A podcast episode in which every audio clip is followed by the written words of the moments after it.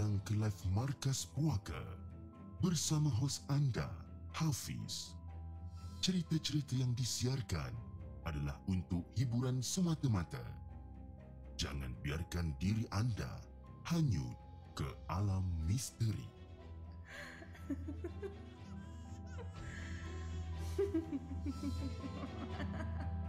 Hello guys, Assalamualaikum. Welcome back to the segment. Nama aku Hafiz dan kepada siapa yang masih belum subscribe Aku harap korang boleh tekan butang subscribe. Dan kepada siapa yang dah subscribe Thank you so much guys for subscribing. Malam ni, Markas Puaka 4 hari bulan Oktober. Bertemankan saya sekali lagi. Tapi sebelum tu guys, jom. Kita layan di intro Intro.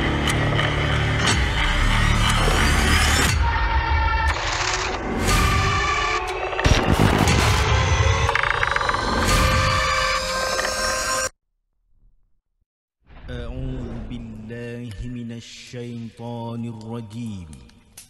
بسم الله الرحمن الرحيم.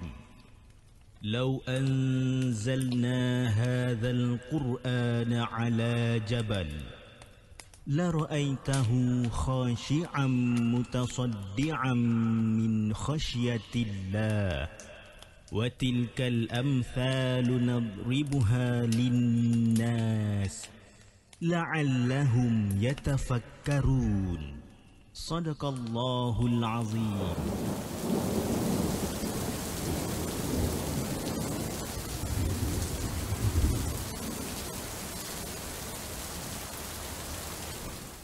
Guys, Assalamualaikum. Welcome back to the segment. Apa khabar guys? Saya harap anda semua dalam keadaan sihat dan hari ini 4 hari bulan 10 bertemankan saya sekali lagi dalam satu lagi rancangan Markas Puaka di mana kita akan berkongsikan tentang kisah-kisah seram yang dihantar ke di segmen dan juga yang kita ambil daripada blog-blog tempatan. Kalau kalau ikutkan sepatutnya malam ni kita ada kisah seram subscriber. Cumanya uh, bila kita dah set schedule tapi mungkin uh, ada ada kekangan yang berlaku di di pihak yang sebelah sana so kita terpaksa tunda untuk the next coming show lah insyaAllah okay? Jadi uh, sebelum kita mulakan pada malam ini okay? uh, Suara slow eh? Kejap eh? Saya tengok. Betul ke suara slow? Kejap eh? Sabar sabar. Kenapa suara boleh slow ni? Okay kejap. Okay uh, Macam Suara Masih slow ataupun dah kuat? Dah okay Kejap eh? Eh Macam mana boleh slow pula suara ni? Tiba-tiba pula. Slownya suara dalam kelambu okey okey kejap kejap kejap. Ah uh, ah. Kuat tak? Kalau tak kuat juga mungkin anda kena korek telinga anda lah. Sebab dekat sini dah, dah dah dah macam nak naik pekak dah saya punya telinga ni kan. Tapi itulah kan. Okey Cun ngam. Okey alright alright alright alright. And mic check 1 2. Ah okey ngam. Yes, okey Cun. Okey. okey okey. Minta maaf eh biasalah kan kita hari-hari Selasa ni bukan Monday Blues kan uh, tapi dia Tuesday uh, Tuesday Yellow kan Okey, terima kasih kepada semua yang hadir pada malam ini. Antara yang terawal pada hari ini kita ada Su Mawar, uh, kita ada Hana Ahmad Din, winners daripada Singapura, kita ada Nuris Fitri Salihin, kita ada Lil Devil, uh, Syarul Azizi, Haziq Saleh, Abang Burhan, kita ada Arif Haika, Reka Dave. Siapa lagi? Kita ada Faizal Ghazali selaku moderator untuk hari ini. Uh, kita ada Tuah bersama, kita ada Norshko, siapa lagi eh? Uh, ramai lah. Malam ni Kak Aina pun ada selaku moderator untuk malam ni. Alhamdulillah. Okey macam saya cakap tadi Sepatutnya malam ni adalah Malam kisah seram subscriber. Cumanya mungkin ada masalah Ataupun ada kekangan di pihak yang sebelah sana Di mana uh, kita dah set uh, Kita dah set time. Maknanya pukul 10 suku dia kena standby ni. Dia kena standby untuk pukul, pukul 10 suku Untuk kita buat uh, sound test Kita buat you know uh, a short briefing kan. Tapi dia tak dapat nak hadirkan pada pada pukul 10 suku Atas sebab-sebab yang tertentu. Jadi you know Kalau kita nak buat sekarang pun macam takutlah kalau ada isu ke apa-apa kan. Jadi saya decided untuk batalkan kisah seram subscriber untuk malam ni dan mungkin kita akan continue pada hari yang akan datang. Kepada semua penonton-penonton di TikTok apa khabar? Saya harap anda semua dalam keadaan sihat. Okey malam ni kita ada lebih kurang dalam tak banyak cerita malam ni kita ada dalam lebih kurang 5 atau 6 cerita yang kita nak kongsikan bersama untuk malam ini. Tapi uh, tanpa masa guys. Jom kita dengarkan kisah kita yang pertama yang dihantarkan oleh tanpa nama.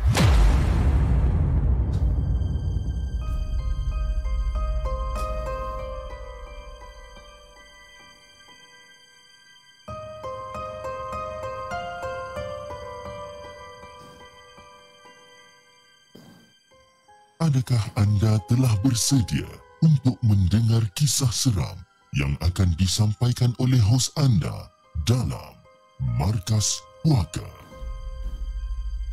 Assalamualaikum kepada Hafiz dan juga kepada semua penonton markas puaka.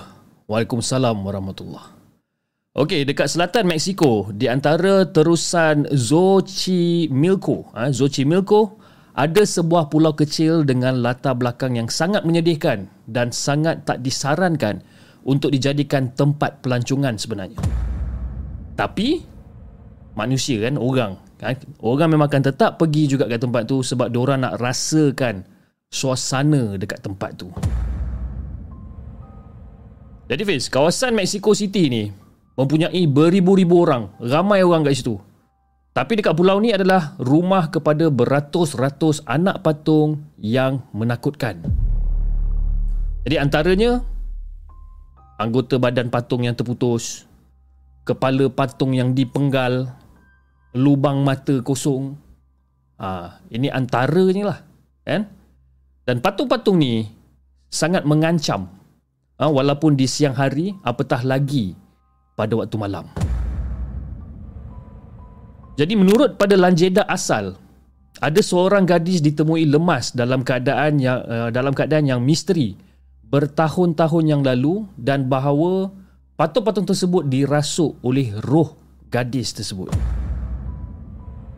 Dan legenda tempatan juga mengatakan bahawa anak patung tu boleh menggerakkan kepala dia dan tangan dan juga boleh menggerakkan mata diorang ni.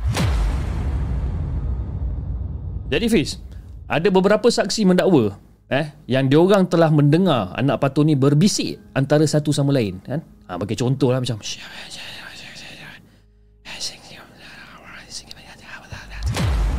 berbisik antara satu sama lain. Dan ada juga yang mengatakan bahawa anak patung ni memanggil mereka yang berada dekat atas bot untuk datang ke pulau tersebut. Mata-mata kecil anak patung ni, yang tak bernyawa ni, akan memerhatikan pelancong apabila mereka mereka melawat ke pulau tu. Ha, jadi sebagai contoh macam konon lah kalau kita nak pergi ke sana eh, kita duduk dalam bot, kita nampak patung-patung semua kat situ, mata-mata dia orang ni, mata-mata anak patung ni semua tertumpu pada kehadiran kita dekat pulau tu.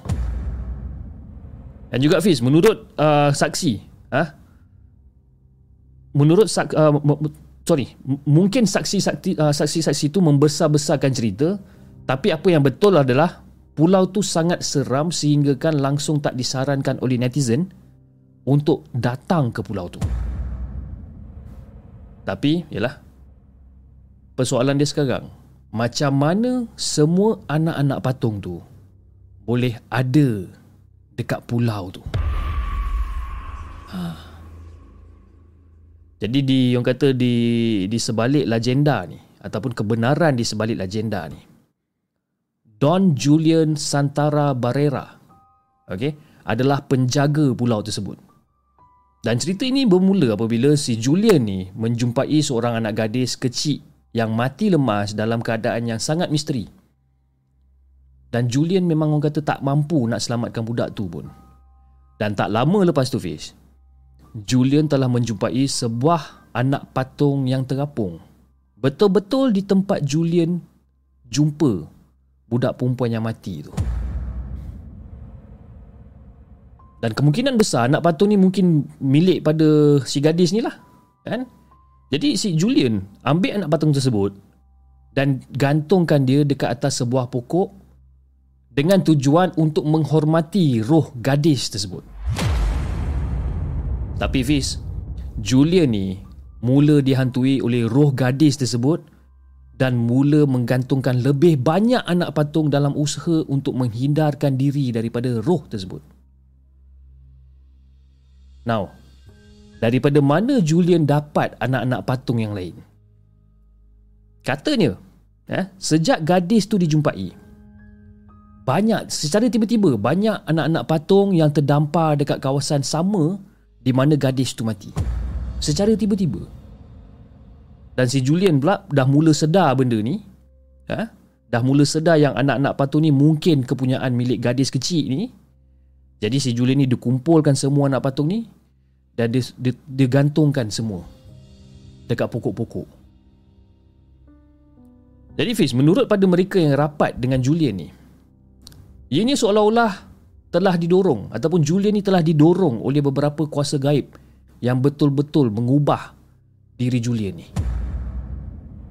Seolah-olah si Julian ni telah ditanda ataupun telah dimark ha, telah dimark sejak sejak daripada azali lagi bahawa dia tak akan dapat menyelamatkan gadis tu.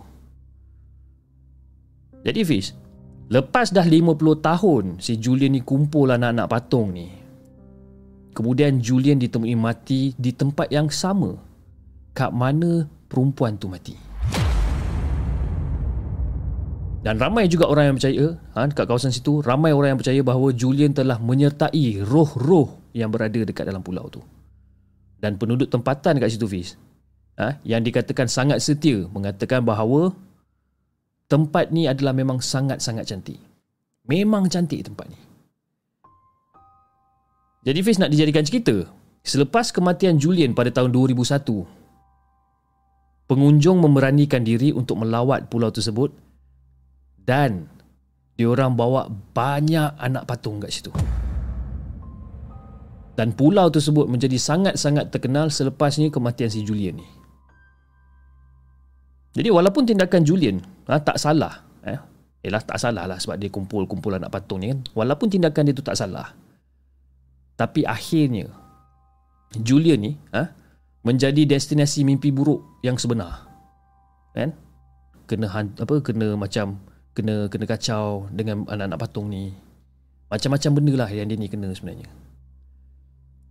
Jadi Fish, sekarang ni pulau-pulau kecil ni dijadikan Island of the Dead Dolls sebagai bisnes sebenarnya.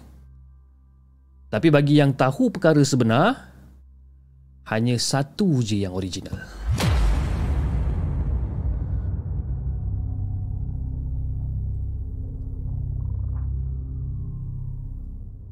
Jangan ke mana-mana. Kami akan kembali selepas ini dengan lebih banyak kisah seram.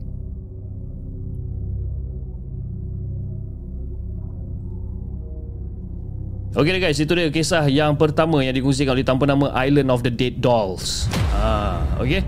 Okay, so saya ada dapat link eh, ataupun uh, ada mencari Google uh, Island of the Dead Dolls ni. Okay, saya nak share dengan anda. Mungkin anda ada yang tahu, mungkin ada yang tak tahu. Tapi mungkin anda boleh nampak sekarang ni dekat dalam dekat dalam skrin anda, okey. So ini adalah antara gambar-gambar yang kita jumpa dekat Google, okey. So Island of the Dead Dolls, okey, ini antara so sekejap eh. Ha, ini antara gambar-gambar anak patung yang berada. Sama ada is it is it too small ataupun terlampau kecil bagi anda? Ha? Cuba kita tengok. Eh tiba-tiba keluar chat pula. Okay Adakah terlampau kecil Ataupun okay Dia punya size dia. Okay So inilah Dia punya Island of the Dead Dolls lah kan? Memang banyak gila Anak-anak patung kat sini Yang tergantung-tergantung kat sini Kan? Tapi sebenarnya kan guys eh, Kita tengok Anak-anak patung kat sini eh. Kalau you guys tengok eh Dia macam agak seram tau ha, Dengan kepala budak yang macam ni Dengan kepala budak yang macam ni Kan Macam ni Kan? Kalau kalau kalau katakan kita datang ke tempat-tempat macam ni. Korang nak korang nak korang nak apa? Orang kata nak nak tengok ke? Ataupun sanggup ke kita nak jejakkan kaki kita kat tempat macam ni kan? Jadi anda bayangkan eh. Macam apa yang kita percaya kan? Anak-anak patung ni eh, bila tak dimainkan, eh, bila dibiarkan dengan begitu lama akan ada benda-benda yang tak elok yang akan duduk dekat dalam anak patung tersebut. Ha, jadi korang bayangkan Dekat tempat-tempat yang macam ni Berapa banyak anak-anak patung ni Yang tak dimainkan? Kau bayangkan Berapa banyak anak patung ni yang tak dimainkan?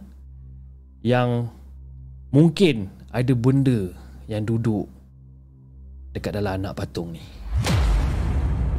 Kan? Agak scary juga eh? Dia punya ni. Dia punya Kata cara orang tu macam susun-susun anak-anak patung ni. Tengok tu. Anak patung ni ni bukan baby betul pun. Anak patung ni. Kan? Macam ni. Scary eh? Ha nampak sebiji macam budak baby betul ni tapi dia anak patung sebenarnya hei seram seram eh Ah, okey kita tengok kita bacakan sedikit komen yang kita ada pada hari ni. Ah, kita tengok kata kalau buat movie kesinambungan zombie kampung pisang, shooting dekat Pulau Patung ni mesti ucuk wheelchair dengan Awi berlari sakan. And Waalaikumsalam DK Mazdina apa khabar? Okey, scary kan Shuledi pun kata scary kan. Memang tak nak lah jejak kan tengok pun dah seram kan. Suara tenggelam timbul eh. Tak tahulah bang, saya pun tak pasti sama ada suara saya okey ke tak tapi itulah. Saya tengok saya punya sistem kat sini semua okey, connection semua tak ada masalah. Okey. Terlampau banyak anak patung ni Seram oh Kan Seram Kan Okay Tanpa masa guys Jom Kita bacakan kisah kita yang kedua Kisah kita yang kedua Yang dihantarkan oleh Fazilah Jom kita dengarkan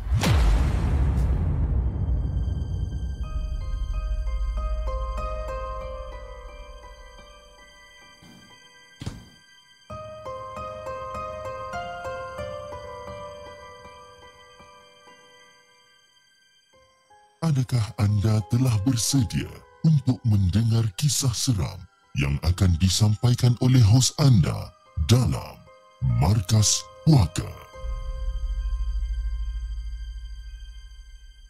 Assalamualaikum kepada Hafiz dan juga kepada semua penonton Markas Puaka. Waalaikumsalam warahmatullahi Nama saya Fazilah dan ini bukan nama sebenar saya lah sebenarnya. Eh? Sama-samalah kita dengar dan kita ambil itibar daripada cerita yang saya nak sampaikan ni.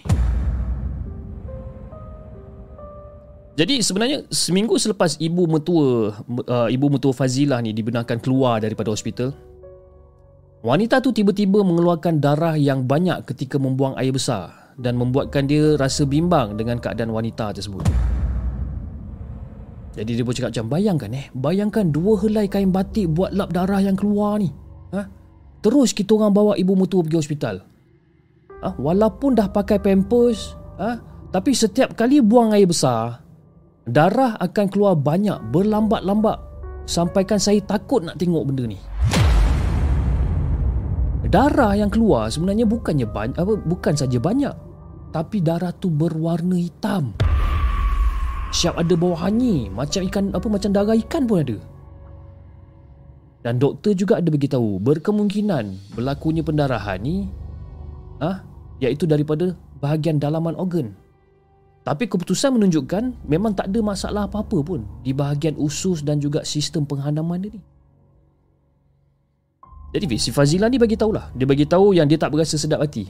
Ha? Dia berasa tak sedap hati dengan keadaan ibu mertua dia sehingga kan dia terpanggil untuk mencuba rawatan secara perubatan Islam dan tradisional.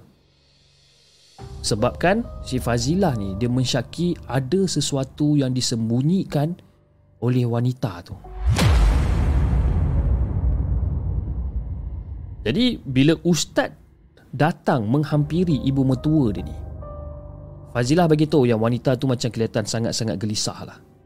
Gelisah selepas ustaz menyelitkan lada hitam di celah jari kaki dia ni. Ah, ustaz. Ustaz. Ah, ya puan. Ustaz, ustaz cuba tanya mak sama ada dia pernah menyimpan apa-apa barang lama macam keris ke atau kain kuning ke? Cuba ustaz tanya. Masa saya tanya ustaz, mak langsung tak nak mengaku. Dan ustaz pun dah bagi tahu kat Fazila ni. Dia bagi tahu kat Fazila bahawa yang mak ataupun mak mentua dia ni ada sorokkan sesuatu tau. Jadi si Fazila ni pun begitu. Sebenarnya ustaz petang tadi lepas solat ustaz, kepala saya ni rasa macam berat. Berat sangat kepala saya ni Allah Akbar. Rasa meremang pun ada juga. Ha, Itu yang saya Saya telefon ustaz tu ha, Untuk bagi tahu keadaan saya. Dan ustaz pula tiba-tiba bagi tahu Yang benda tu dah mengetahui Tentang apa yang kami sedang lakukan. Dan ustaz ajar bacaan Untuk melindungi diri daripada gangguan. Jadi si Fazila ni sekali lagi cuba untuk bual-bual ha, Berbual dengan mak mertua dia ni mengenai perkara. Mengenai perkara perkara yang orang kata yang orang kata macam uh, macam muskilkan ni. Kan? Sebelum mak mertua dia mengaku ada menyimpan keris. Tapi dia tak tahu dekat mana keris tu disimpankan. Jadi Fazilah pun bagi tahulah eh? Selepas mak mertua dia dibenarkan keluar daripada hospital kejadian pelik terus berlaku. Apabila mak mertua dia sering bercakap seorang-seorang dan merapu tentang kelibat orang hitam dekat luar tingkap. Dan mak mengaku, mak mertua dia mengaku dan bagi tahu dia ah dan bagi tahu yang dia ada tanam botol dekat bawah tangga. Dan benda tu adalah penemannya dan juga yang menjaga rumah dia. Jadi Fiz, beberapa hari kemudian kata Fazilah, ustaz yang sama datang ke rumah bersama lagi enam orang pembantu dia yang nak merawat mak mertua dia ni. Dan jelas, bermulalah episod seram dan misteri dalam hidup mereka sekeluarga ni. Jadi lepas orang dah melakukan solat hajat, dah dah baca doa, ustaz tu minta mak mertua dia ni bagi tahu tentang keris yang disimpan dia ni. Dan mereka sekeluarga, iaitu Fazilah dan keluarga dia ni, terkejut apabila mak mertua dia ni tiba-tiba menyanyi membaca mantra memanggil keris tu datang. Adalah dia baca-baca mantra apa benda tak tahu. Jadi si Fazilah ni pun cakap dia kata peliknya keris tu tak muncul-muncul ustaz. Kami geledah satu rumah memang tak jumpa. Dan ustaz bacalah ayat-ayat Al-Quran apa semua pun memang kami tak jumpa. Dan secara tiba-tiba Fiz, abang ipar dia tiba-tiba menjerit seolah-olah macam dirasuk. Dan apa ipar dia macam marah. Dia kata Eh korang semua tak payah nak cari keris-keris ni. Ha? Tak payah nak cari keris-keris Ustaz kamu baliklah Ustaz. Ha? Tak payah datang sini Ustaz. Keris tak ada kat rumah ni. Ustaz tak payah cari keris-keris ni.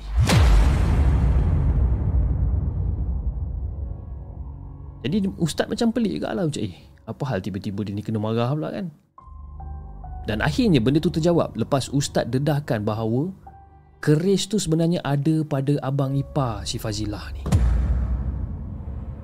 Jadi usaha si Fazilah untuk bantu ibu mertua dia ni untuk membersihkan diri daripada sebarang elemen mistik dia tak terhenti kat situ je Fiz. Apabila dia sekali lagi bertemu dengan seorang pengamal perubatan tradisional yang dikenali sebagai Mami yang kemudiannya memberitahu bahawa mak mertua dia tu turut menggunakan ilmu kecantikan untuk menjaga badan. Ha. Dan kali ini kata dia, ibu mertua dia ni mengaku apa yang diperkatakan oleh Bomo. Bomo tu sebelum cucu kepada Bomo tu masuk bagi tahu yang dia melihat seekor beruk yang menyerupai ibu mertua dia tengah berdiri dekat kereta dia.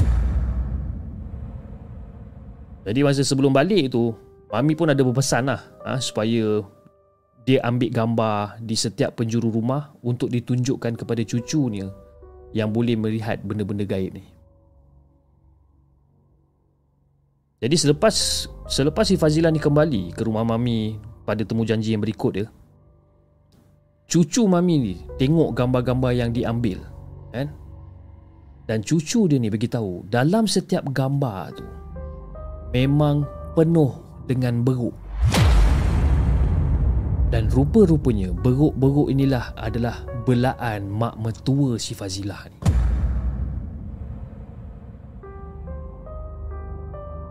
Jadi mami datang ke rumah dan berbekalkan sebotol air, uh, air mineral dan juga kayu sugi.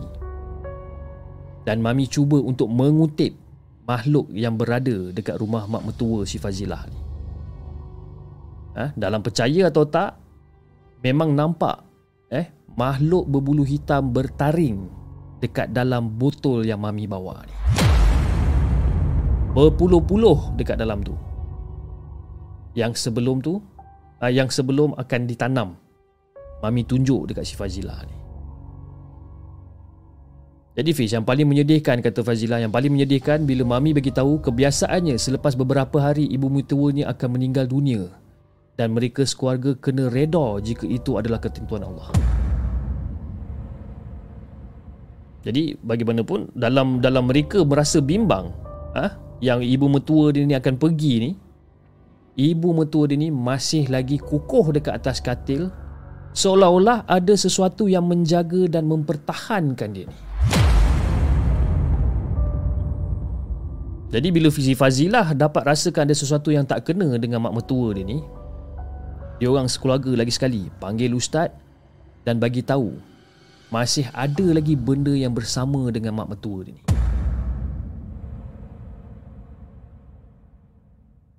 Dan sebenar dia Fiz Mak mertua si Fazilah ni pun Ada menanam minyak dagu. Ada dia tanam benda ni. Jadi Fazilah cakap you know, Lepas pada tu ha, Lepas dia dah Dia dah tangkap semua beruk-beruk dalam Masuk dalam botol dan sebagainya Lepas pada tu Keadaan mak ni jadi makin, Macam orang kata Makin menjadi-jadi. Semakin merapu. Suka buka pintu ha? Cakap bila buka pintu Mak kenapa mak buka pintu? Eh ada orang datang lah. Ada orang datang nak tengok mak sakit ni. Kan? Dia cakap yang ada orang datang nak tengok mak sakit. Jadi bila saya tanya pada ustaz Betul ke kan Apa yang dikatakan oleh ustaz Yang tentang minyak dagu ni kan? Tanya Sebab mak pernah mengaku Dan dia beritahu yang dia tanam botol dekat bawah tangga kan Dan benda tu adalah peneman menjaga rumah dia tu jadi Fazilah macam oh patutlah sebelum ni jiran ada pernah bercerita malam-malam nampak beruk atas siling rumah. Ha? Dan semua beruk-beruk ni semua menyerupai muka mak mertua dia. Jadi Fiz nak dijadikan satu apa nak jadikan cerita pada satu petang ni lepas pada solat asar Fazilah baca surah Yasin dan selepas selesai dia cuba untuk menyuapkan air Yasin tu dekat mak mertua dia ni sebelum mak mertua ni tiba-tiba diserang sawan. Dan Fazilah bagi tahu, eh, masih lagi menerima gangguan meskipun mak mertua dia dah meninggal dunia. Jadi bila ditanya macam mana, dia, Fazilah pun cakap lah, dia kata yang tangan dengan kaki mak mertua dia ni macam macam bengkok lain macam. Kan? Dan bila Fazilah pandang, subhanallah, memang tak ubah seperti seekor anjing. Jadi si Fazilah panggil suami ha, untuk minta baca ayat Quran dan sapu kepala mak mertua dia dengan air. Dalam dalam keadaan dalam keadaan apa dalam keadaan tangan kaki dia bengkok macam tu lebih kurang dalam setengah jam, air liu dia meleleh dan memberikan pandangan yang sangat-sangat tajam dekat si Fazilah ni. Ha? Dia tenung, dia tengok je Fazilah. Kau bayangkan eh. Badan dah bengkok macam tu, kaki dah bengkok, air liu meleleh-leleh, dia pandang je si Fazilah ni Jadi Fiz Genap 100 hari selepas percubaan uh, Selepas pelbagai cubaan Merawat ibu mertua dia ni Wanita tu ataupun ibu, ibu mertua dia Akhirnya dijemput ha? Meskipun jelas kelihatan pada wajah ibu mertua dia Memang orang kata muka sakit Pedih, siksa Bila dia sedang bertarung dengan sakaratul maut Jadi si Fazilah pun cakap je Saya sebenarnya saya tak sanggup lah Tengok keadaan mak macam tu. Tapi itulah Alhamdulillah lah Mak pergi dengan tenang. Kan? Apa yang menimpa mak sebenarnya Memang cukup bagi kesan Dekat kami sekeluarga sebenarnya. Malah Gangguan daripada belaan itu Masih lagi menghantui kami Sehingga saya sendiri pergi berubat Untuk memulihkan semangat Dan mengelakkan daripada sebarang gangguan. Tapi itulah Alhamdulillah Lepas 3 tahun Keadaan semakin reda Dan Semoga Allah mengampunkan segala dosa-dosa mak mertua saya. Itu ujar si Fazilah ni. Jadi itulah Hafiz, kisah yang aku nak kongsikan tentang Fazilah dan mak mertua dia. Tentang rahsia mak mertua terbongkar.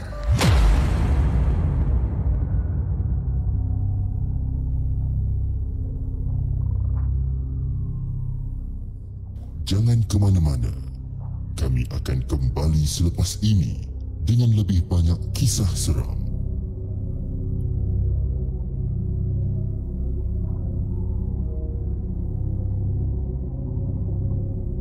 Itu dia guys, kisah yang dikongsikan oleh uh, Sorry, kisah yang ditulis Tentang Fazilah yang dikongsikan. Dia tak bagi tahu nama penulis dia siapa Tapi kisah ni tentang Orang kata tentang Fazilah Dengan mak mentua dia. Lain macam eh Dia punya cerita macam-macam kejadian eh Dan mak mentua dia ya bela macam-macam kan Tapi itulah kan bila kita bela macam-macam apa semua ni ah bila kita nak nak nak dijemput ni ah macam-macam lah benda yang akan berlaku kan.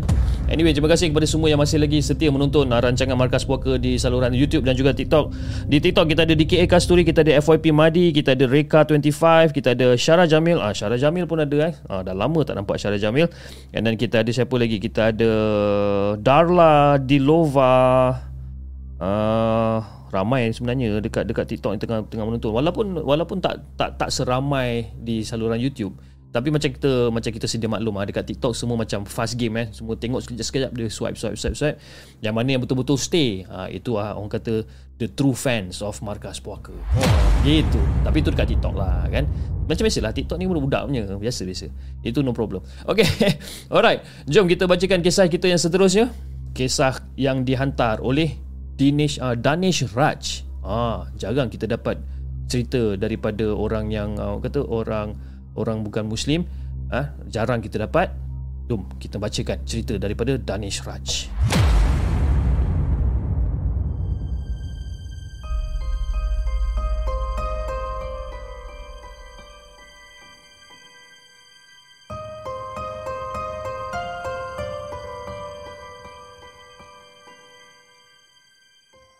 Adakah anda telah bersedia untuk mendengar kisah seram yang akan disampaikan oleh hos anda dalam Markas Puaka? Salam sejahtera kepada Abang Hafiz dan juga kepada semua penonton Markas Puaka. Salam sejahtera Danish. Apa khabar?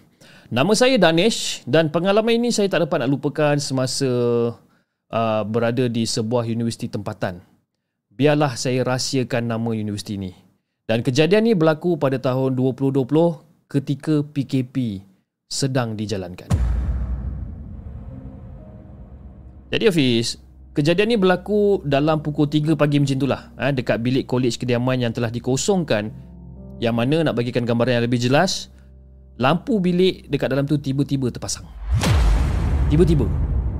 Tak mungkin ada pelajar curi-curi duduk sebabkan apa? Sebabkan bilik tu ataupun pintu tu semua berkunci. Jadi aku jadi pelik lah kan? Jadi aku dengan seorang lagi fellow Pergilah tengok sebab risau ada pelajar yang langgar SOP Biasalah kan? Time-time PKP mestilah ada tiba-tiba ada 2-3 orang malaon ni Yang nak langgar SOP Jadi bila kita orang check Bila sampai dekat pintu tu Secara tiba-tiba kita orang terdengar macam ada orang menangis.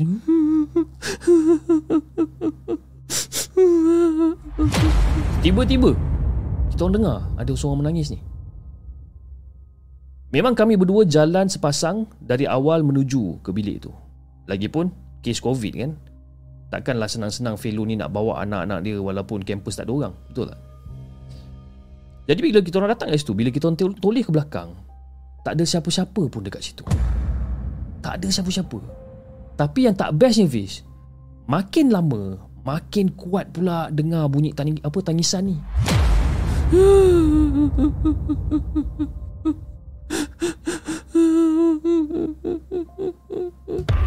Makin lama makin kuat.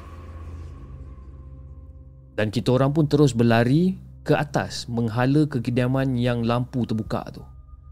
Mana tak cuak Fiz? Kan, Bila kita dengar bunyi macam ni.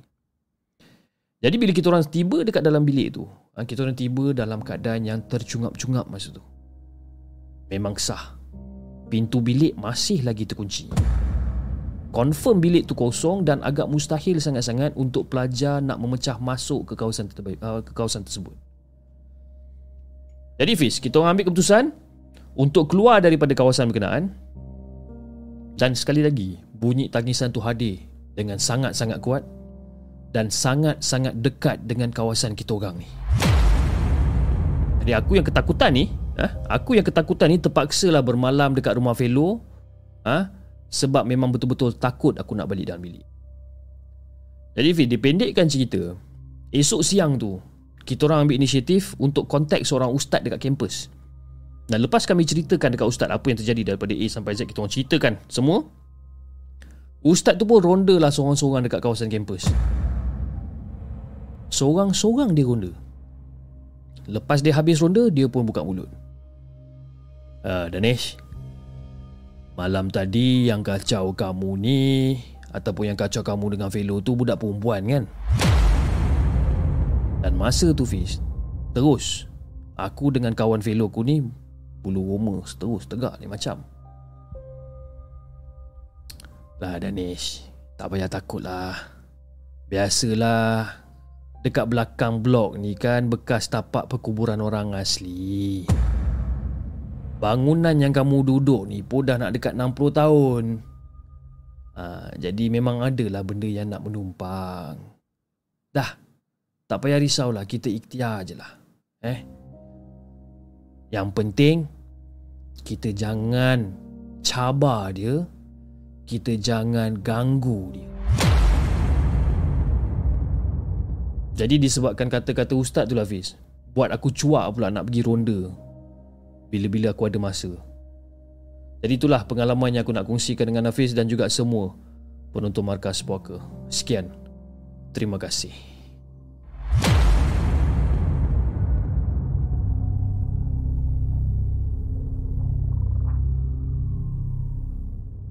Jangan ke mana-mana.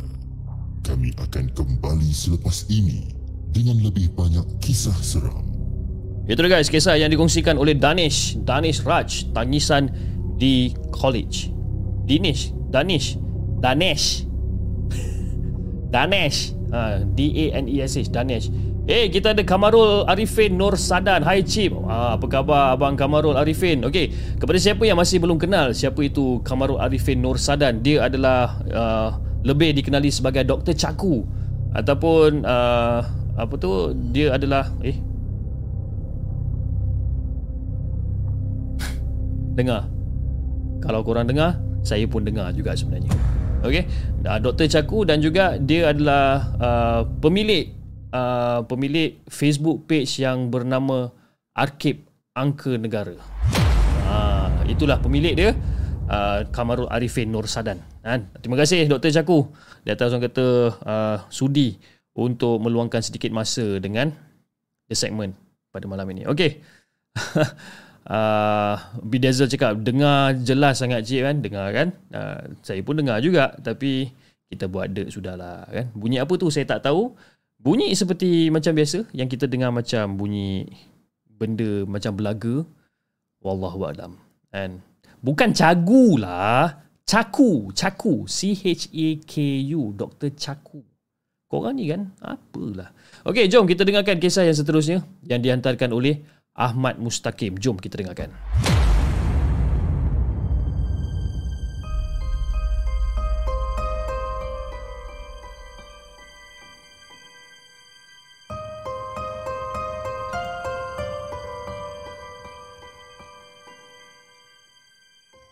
Adakah anda telah bersedia untuk mendengar kisah seram yang akan disampaikan oleh hos anda dalam Markas Puaka? Assalamualaikum kepada Hafiz dan juga kepada semua penonton Markas Puaka. Waalaikumsalam warahmatullahi Yang ini adalah pengalaman saya masa dekat Hospital Sungai Buloh lebih kurang setahun yang lepas. Jadi masa tu saya ingatkan dapat masuk ward ward dekat bangunan baru. Eh? Seronoklah sikit. Rupa-rupanya kena hantar dekat ward kayu lama. Tempat pesakit kusta. Tak tahulah seram ke tak, tapi saya punya seram tu sampai termimpi-mimpi. Ha? Dua malam dekat rumah. Jadi Fiz, nak dijadikan cerita, saya terjaga masa tu sebabkan nak terkencing sangat-sangat. Dan tiba-tiba macam tinggal tidur macam, alamak eh, nak terkencing kan, terjaga. Dan masa tu tengok jam dekat handphone Baru pukul 3.45 pagi Macam eh lambat lagi nak subuh ni kan Dah lah gelap gelita Lampu semua tutup Jadi saya pun okey lah Malas nak bangun Saya pun macam baring balik Sambung tidur-tidur ayam ni. Ha? Sambil-sambil duk menahan rasa nak terkencing ni lah. Dan baru saya nak terlelap sekejap Tiba-tiba saya terdengar ada satu suara panggil Hey! Tapi suara tu lembut je. Jadi saya pun macam tengah tidur. Hai Saya buka mata. Cakap iya apa benda pula ni kan dan bila saya tengok dekat katil orang sebelah, saya nampak macam ada benda berselubung dengan kain putih tengah bergoyang-goyang dekat katil tu. Ha, kita tengah tidur menghadap katil sebelah kan? Hei! Astaghfirullahalazim! Ha, macam itulah lebih kurang kan? Dan lepas pada tu, benda yang dekat katil tu. Berpaling. Ha, dia berpaling dan dia berjalan pergi ke belakang ward masa tu. Dan selepas pada tu Fiz, bila saya tengok je benda tu jalan pergi ke belakang ward, lepas tu saya dengar macam ada orang tolak troli lebih kurang dalam pukul 4 macam tu lah. Krek krek krek krek krek krek krek krek krek krek krek krek krek krek krek krek krek Now, pukul 4 pagi Fiz. Mana ada nurse nak tolak troli dalam keadaan gelap yang macam ni? Jadi sudahnya sampai ke subuh saya tak tidur Fiz. Berselubung dekat dalam selimut. First time nampak. Mau tak takut? Ha? Jadi Fiz nak dijadikan cerita. Pagi tu berada dekat depan katil saya pula sergah saya dekat katil dek dek oi dek dia ketuk dia, dia, dia tepuk saya dek dek ah bang apa dia bang eh dek kau tahu tak dek ah tahu apa bang malam tadi lebih kurang dalam pukul 3 macam tu abang sebenarnya ada nampak ada benda hitam berambut panjang berdiri dekat kepala katil kau tu ah. Cakap nama abang ni kan? Dah lah aku ni takut nak mampus bis dia tambah pula cerita macam tu. Jadi saya pun cerita kat abang bang abang tahu tak bang? Kalau abang nampak benda tu saya pula nampak ada benda duk baring dekat katil abang. Duk bergoyang-goyang dekat katil abang tu ah.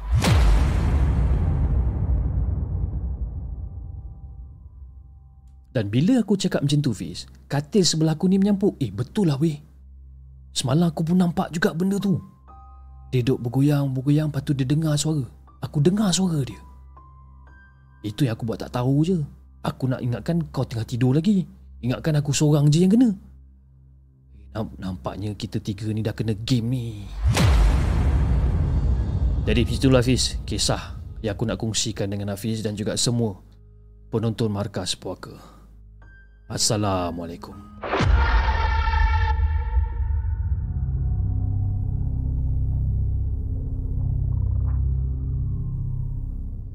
Jangan ke mana-mana. Kami akan kembali selepas ini dengan lebih banyak kisah seram.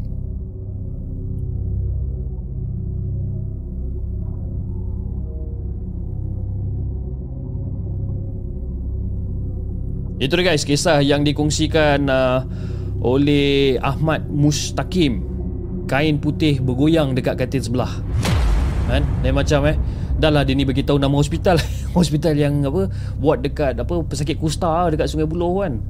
Eh Siapa-siapa yang pergi kat sana Ataupun yang mana yang kerja kat sana Pandai-pandailah korang eh Okey, uh, sebelum kita teruskan dengan kita punya bacaan untuk malam ini kita ada lagi dua kisah yang kita nak kongsikan tapi sebelum tu jom kita take a break for 2 minutes dan kita akan kembali selepas ini guys. Jangan ke mana-mana.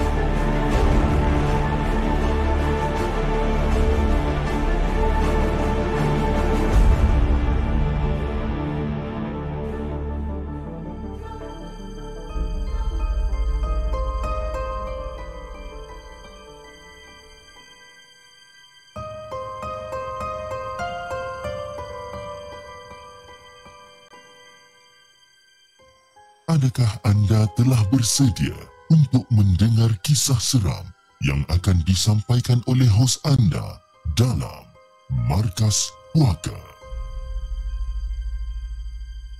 Assalamualaikum kepada Hafiz dan juga kepada semua penonton Markas Puaka. Waalaikumsalam warahmatullahi Apabila kita sebut tentang nama Gunung Nedang ni, macam-macam kisah misteri sering dikaitkan dengan tanah tinggi itu yang terletak dalam daerah Tangkak, Johor. Jadi masih lagi saya ingat pada tahun 1995 lebih kurang. Sekolah tempat saya mengajar menganjurkan aktiviti kelab dengan membawa pelajar tingkatan 4 dan 5 untuk mendaki gunung. Dan destinasi yang di, yang kami pilih adalah Gunung Ledang. Jadi selepas lebih 3 jam uh, orang kata merentas lebuh raya ni. Kita orang pun tibalah dekat kaki gunung yang sangat-sangat popular, uh, popular ni. Dan rombongan masa tu pula terdiri daripada 6 orang guru termasuk saya bersama 30 orang pelajar yang lain.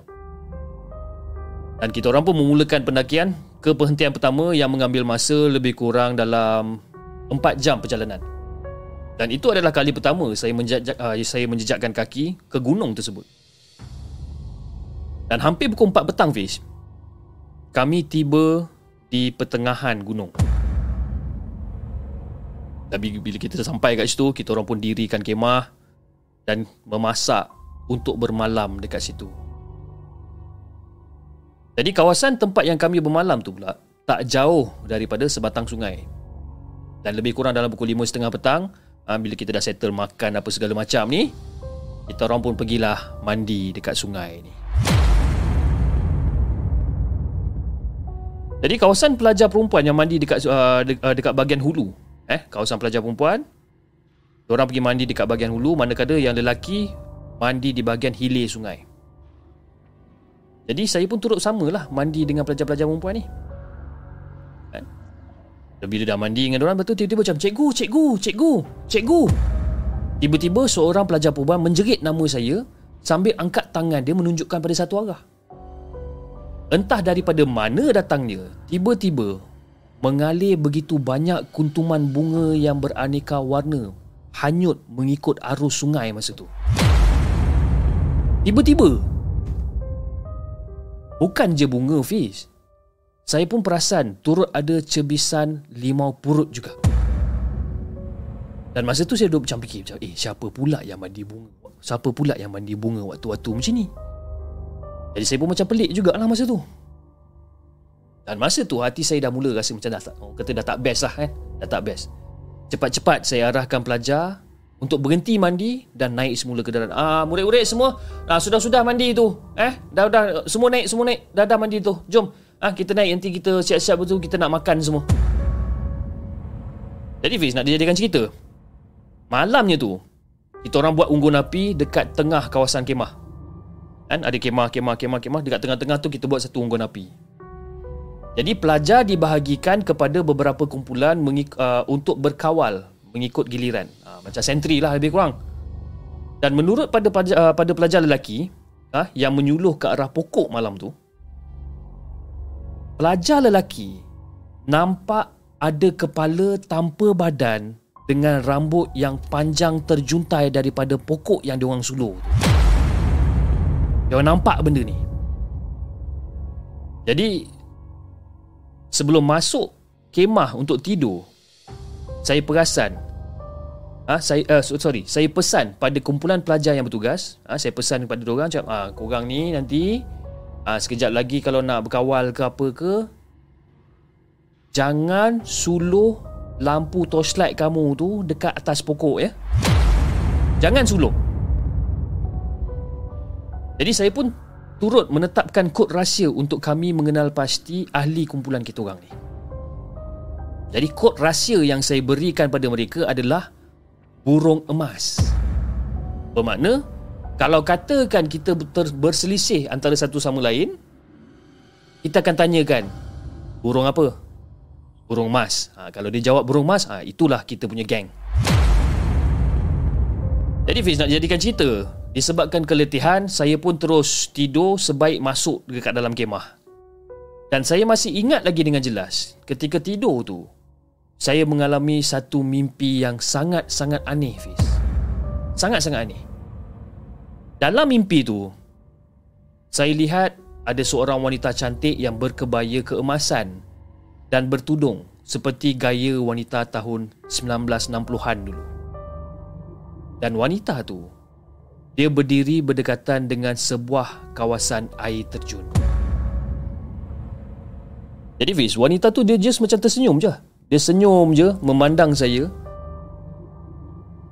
Dan wanita tu terus berkata macam Puan, hamba kenalkan. Inilah Pak Kiai Tuah.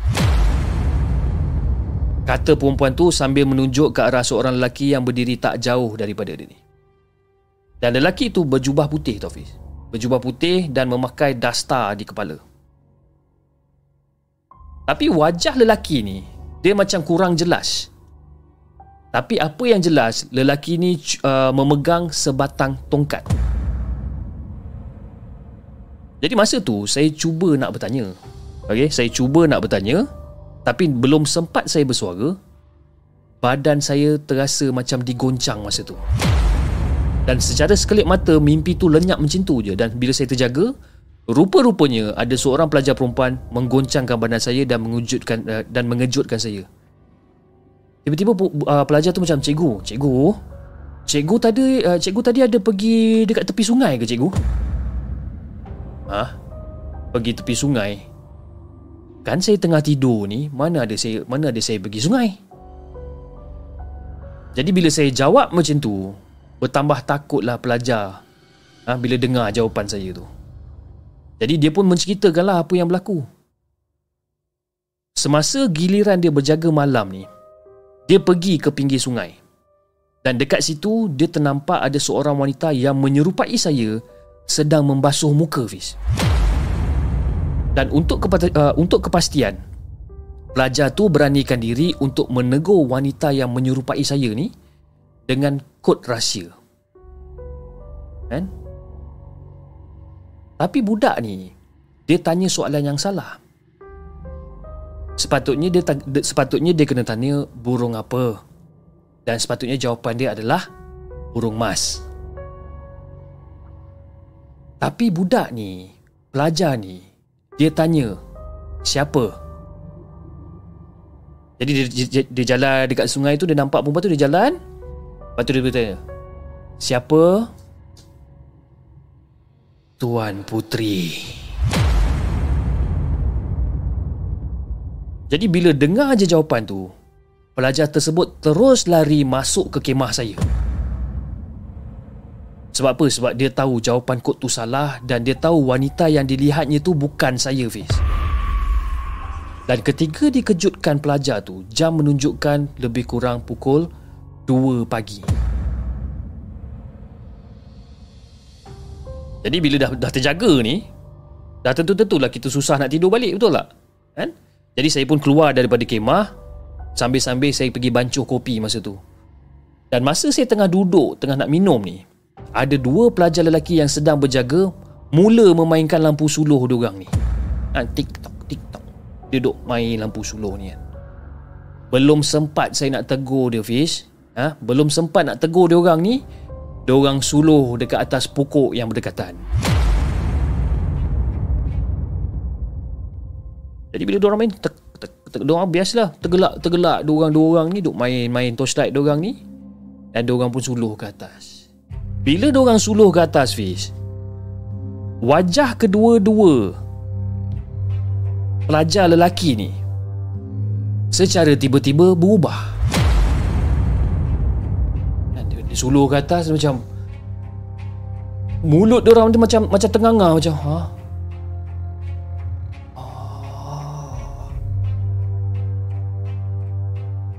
Jadi masa tu saya terus ambil pendekatan untuk tanya dia orang. Ah, korang nampak apa tu?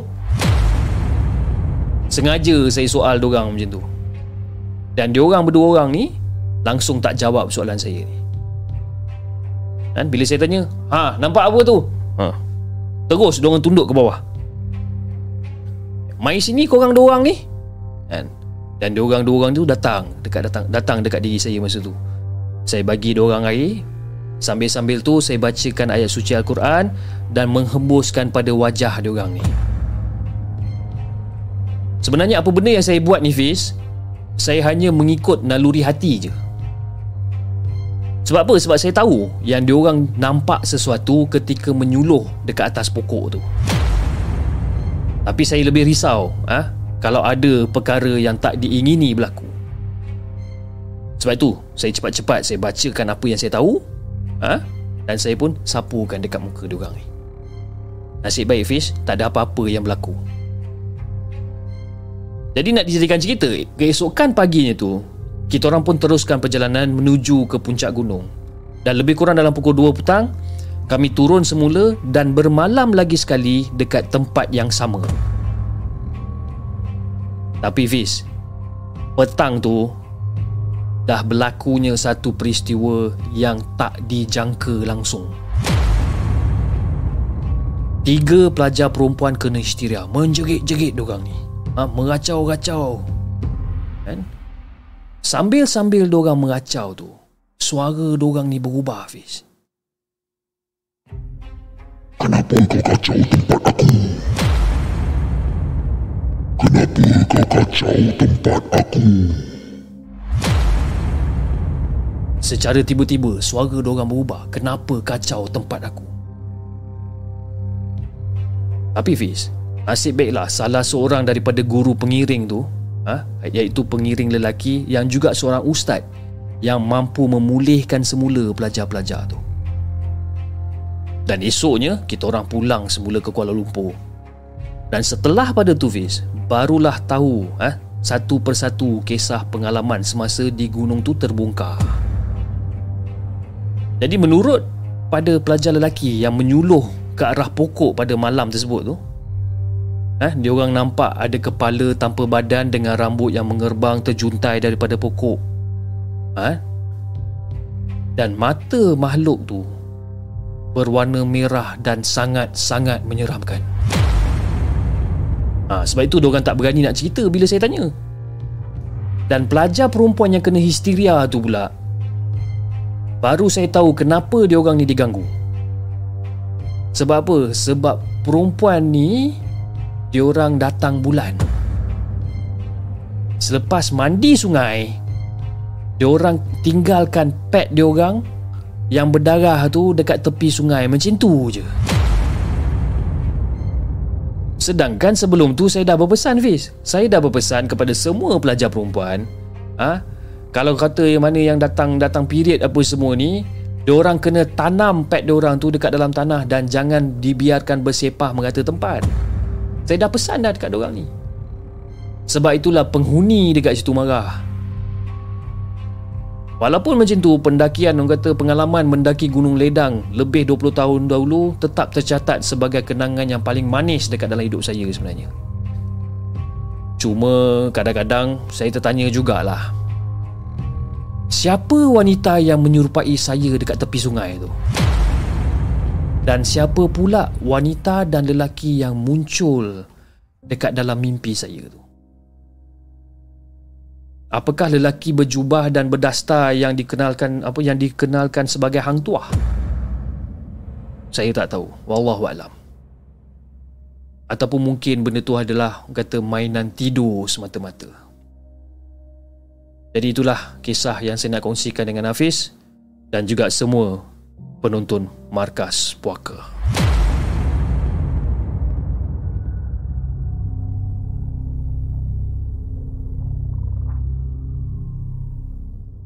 Jangan ke mana-mana. Kami akan kembali selepas ini dengan lebih banyak kisah seram.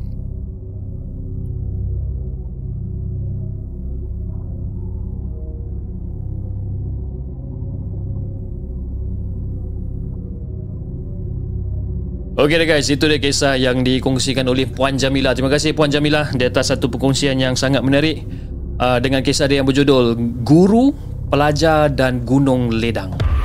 Uh, terima kasih Puan di atas satu perkongsian yang sangat menarik Puan. Okey. Uh, sebelum kita bacakan kisah kita yang uh, terakhir pada malam ni saya ingin mengucapkan ribuan terima kasih kepada semua yang hadir pada malam ni kita ada lebih kurang dalam 280 orang yang sedang menonton alhamdulillah dan kita ada lebih kurang dalam 15 20 orang yang sedang menonton di TikTok. Terima kasih sangat-sangat guys. Jadi uh, tidak lupa juga uh, saya ingin mengucapkan ribuan terima kasih kepada semua yang telah menyumbang melalui super sticker dan super chat pada malam ni. Antaranya daripada Tuah bersama terima kasih Tuah di atas sumbangan super sticker anda. Daripada Lil Devil 872 terima kasih. Melissa di atas uh, sumbangan uh, super chat. Anda dia kata Moimel in the house. Daripada Fitri Salihin. Terima kasih Fitri di atas sumbangan anda.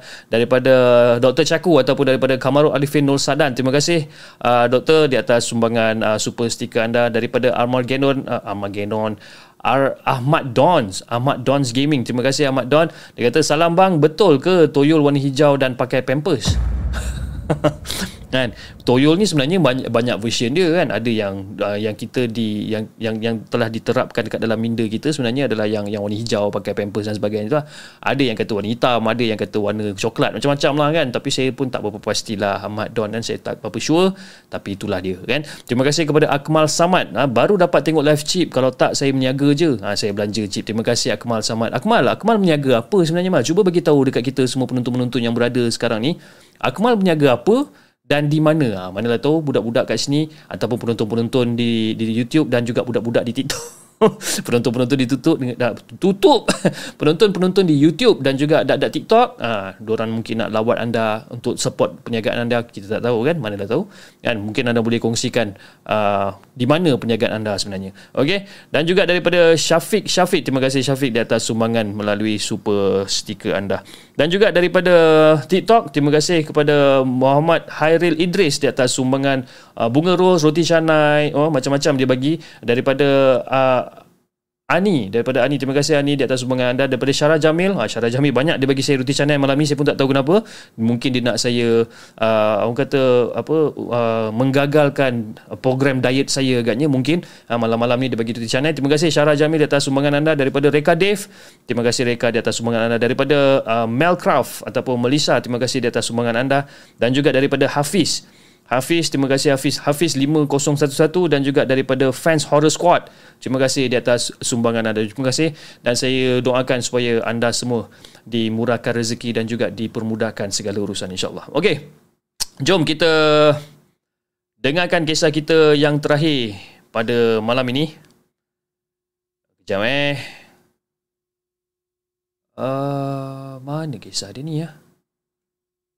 Kejap, kejap, kejap. Okey. Tiba-tiba macam hilang pula kisah dia ni. Okey, kisah kita yang terakhir pada malam ni yang dihantarkan oleh Azlan. Jom kita dengarkan.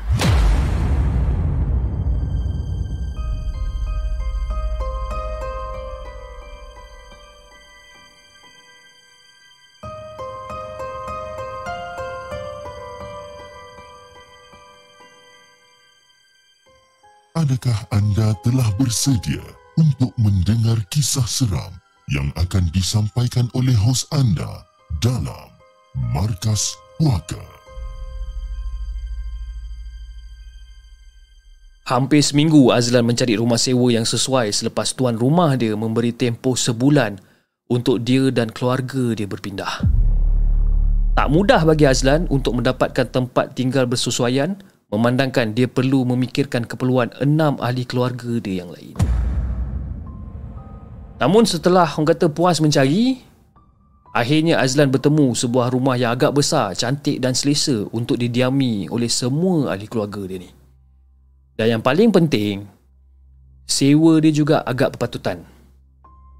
Bagaimanapun, rumah tu orang kata macam dah lama lah tak berpenghuni disebabkan pemilik dia rasa sayang untuk menyewakan pada orang lain. Jadi disebabkan situasi keuangan dia yang tak berapa nak mengizinkan ni, ditambah pula dengan pandemik yang sedang berlaku sekarang ni. Tuan rumah tu mengambil keputusan untuk mencari sewa. Jadi tuan rumah tu pun cakap lah, dia kata, jika kita tengok eh, memang tak ada siapa sangka eh, rumah ni memang tak pernah ada orang duduk. Kan? Ia ni jaga dengan baik, malah pemilik memberitahu akan datang sebulan sekali untuk membersihkan rumah ni. Ha, itu kata Azlan lah. Jadi pada awal katanya, uh, pada awalnya kata Azlan, Tiada sebarang perkara pelik yang berlaku dekat rumah tersebut. Tapi selepas sebulan diorang duduk kat situ, dia sekeluarga mengalami kejadian pelik dan misteri sebenarnya. Dan paling biasa kata dia, barang yang diletakkan di satu tempat kerap beralih ke tempat yang lain. Jadi Azlan pun cakap dia dia macam inilah sebagai contoh eh kalau katalah saya letak cermin mata saya dekat meja saya sebelum tidur eh ha, bila saya bangun je saya jumpa cermin mata saya dekat tingkat bawah. Ah ha, mula-mula saya ingatkan adik-beradik saya yang duk usik cermin mata saya ni tapi bila saya tanya dia orang ni dia orang pun alami benda yang sama juga. Bukan tu je. Adik saya juga pernah nampak yang saya duduk dekat dalam bilik tapi sebenarnya saya tak ada rumah pun kat situ. Malam tu saya tak ada rumah pun. Tapi adik saya cakap saya ada dekat dalam bilik. Jadi bila Azlan cakap macam ni, keadaan semakin pelik apabila pada satu hari ni, Fiz. Mereka sekeluarga makan malam di luar. Dan bila diorang balik dekat rumah tu, masing-masing terkejut dengan keadaan rumah yang sangat berselera ni. Jadi si Azlan ni pun cakap, ni korang bayangkan eh. Ha? Perabot dalam rumah ni semua dah beralih. Sofa sengit, kabinet TV jadi melintang ha? kursi meja apa semua terbalik. Macam-macam lagi lah tapi bila kita tengok kat pintu tengok dekat tingkap tak ada pula tanda-tanda orang pecah masuk ke apa tak ada pun. Dan ketika itulah kami sekeluarga ni meng, uh, kira macam kita orang syak lah. Kita orang syak macam ada benda yang tak kena lah dengan rumah ni. Jadi benda ni kan dia ni seolah-olah macam satu amaran tu. Ha? Kata Azlan, benda ni seolah-olah macam satu amaran. Dan sejak pada tu, benda yang mengganggu dia orang sekeluarga ni mula mengganas dengan melakukan pelbagai gangguan yang membuatkan mereka sekeluarga ni rasa takut. Dan yang paling menyeramkan, bila benda tu munculkan diri tapi bukan dalam rupa yang sebenar. Tapi dia menyerupai ahli keluarga dia yang lain. Jadi si Azran ni pun cakap, saya kan, saya pernah nampak adik saya masuk bilik air dekat tingkat atas tau. Tapi bila saya turun kat bawah, saya nampak dia tengah masak kat dapur. Ha? Dan adik saya juga pernah nampak saya duduk dekat dalam bilik sedangkan saya tak ada kat rumah masa tu. Kadang-kadang saya nampak bapak saya baca surat khabar dekat uh, dekat sofa dekat depan TV. Tapi bila saya pergi ke dapur, eh bapak saya tengah minum air lah dekat dapur.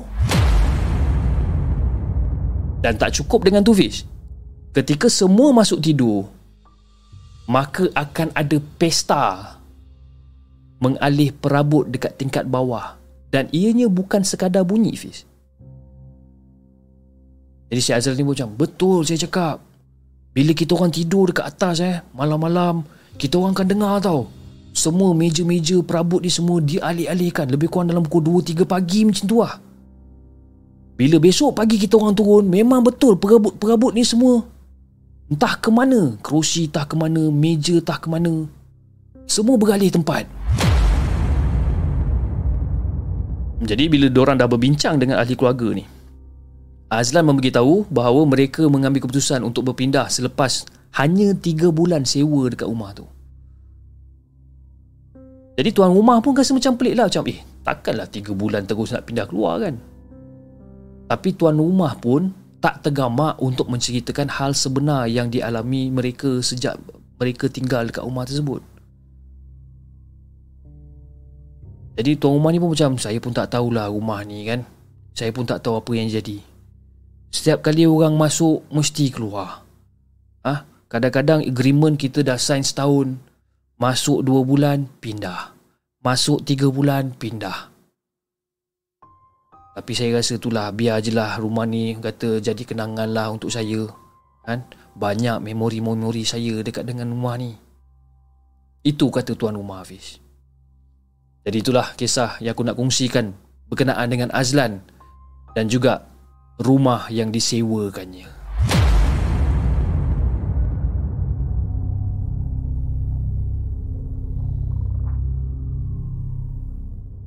Jangan ke mana-mana.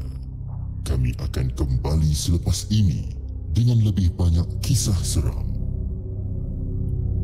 Okey guys, itu dia kisah yang terakhir yang dikongsikan uh, tentang Azlan, uh, memori seram sekeluarga eh.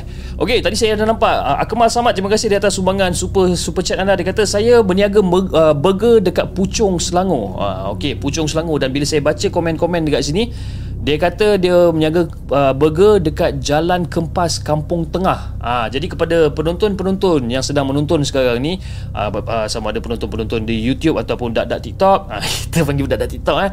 Uh, kalau korang berada di kawasan Puchong, uh, korang boleh uh, uh, apa ni cari gerai burger Akmal Samad ni yang berada di Jalan Kempas Kampung Tengah. Ha, korang try burger dia Lepas tu kasih review sikit Manalah tahu kan Tiba-tiba macam sedap ke apa Bolehlah saya nak turun juga kan. Ha, Sebab saya pun dah lama tak makan burger tepi jalan ni.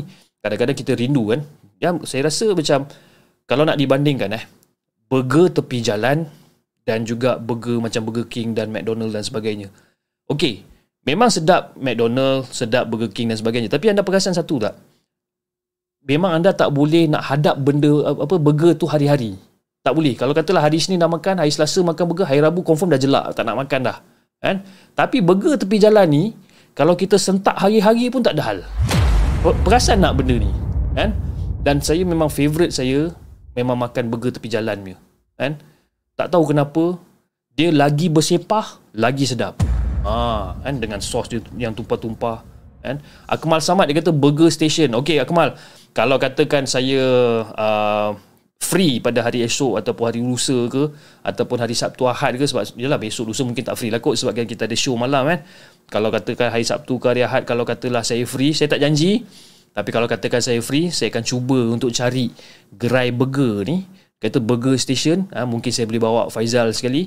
Kita makan kat sana dan kita buat satu episod untuk The Baik Brothers. Ha, The Baik Brothers ni adalah channel saya yang lagi satu di mana saya buat review tentang uh, makanan, saya buat uh, jalan-jalan cek makan dan sebagainya. Cuma ni channel tu dah lama tak tak berkembang kan. Dah lama tak ada konten dekat channel tu, tapi saya cuba untuk reboot balik channel tu. Tapi itulah bagi saya sedikit masa sebab banyak benda saya nak kena buat sekarang ni. Kan dengan kita ada crime unit kita ada markas poker dan tiba-tiba sekarang kita nak nak concentrate pada The Bike Brothers pula kan. Jadi bila terlalu banyak sangat takut ada yang tercicir kan. Jadi kita kena uh, fokus one by one kan. Uh, macam Faizal Ghazali pun dia kata dia dah bagi uh, dia dah bagi map kat situ kan. Uh, jom kita kita pinkan map dia. Saya minta maaf kepada penonton-penonton di TikTok mungkin anda tak boleh nampak dia punya dia punya map ataupun dia punya link untuk ke uh, tempat burger Akmal Samad ni uh, tapi kalau nak tengok datanglah ke YouTube dan tengoklah link tu dekat mana okey? Okey guys saya rasa itu saja untuk malam ni guys uh, tentang kata kisah-kisah seram yang kita dapat kongsikan bersama dengan anda. Dan terima kasih kepada semua yang hadir pada malam ni. Kalau anda perasan eh kan saya uh, masa kita tengah break time tadi lepas tu saya cepat-cepatlah saya tukar saya uh, saya cuba untuk on balik saya punya saya punya effect apa effect punya punya device ni. Anda anda perasan tak suara saya jadi lebih nyaring dan juga ada macam noise? Itu yang saya sampai sekarang saya tak faham. Kenapa benda tu jadi macam tu kan? Kadang-kadang rasa fed up pun ada juga. Tapi yalah ramai kan orang kata macam chip bila nak nilai chip bila nak tu? Chip bila nak ni? kan yang dah lama kita tak bagi kan tiba-tiba kita bagi ha, macam-macam komplain. Ada kan ada yang tercampak telefon ada yang tersembuh air kan? Ada yang jatuh kursi kan? Ada yang terbangun daripada tidur kan? Ada yang tiba-tiba macam terkucil dalam seluar macam-macam. Macam-macam kan? Tapi itulah sekali-sekala kita ah, orang kata kita belanja once in a while kan? Okey guys saya rasa itu saja untuk malam ni guys. Uh, dan mungkin uh, selepas pada rancangan ni kita akan uh, bersembang sedikit di TikTok. Jadi kepada anda uh, yang yang berada di sini yang ingin bersembang uh, bersembang-sembang borak-borak kosong di TikTok jom kita datang ke TikTok okey jangan lupa like share dan subscribe channel The Segment. Dan insyaallah kita akan jumpa lagi on the next coming episode. Assalamualaikum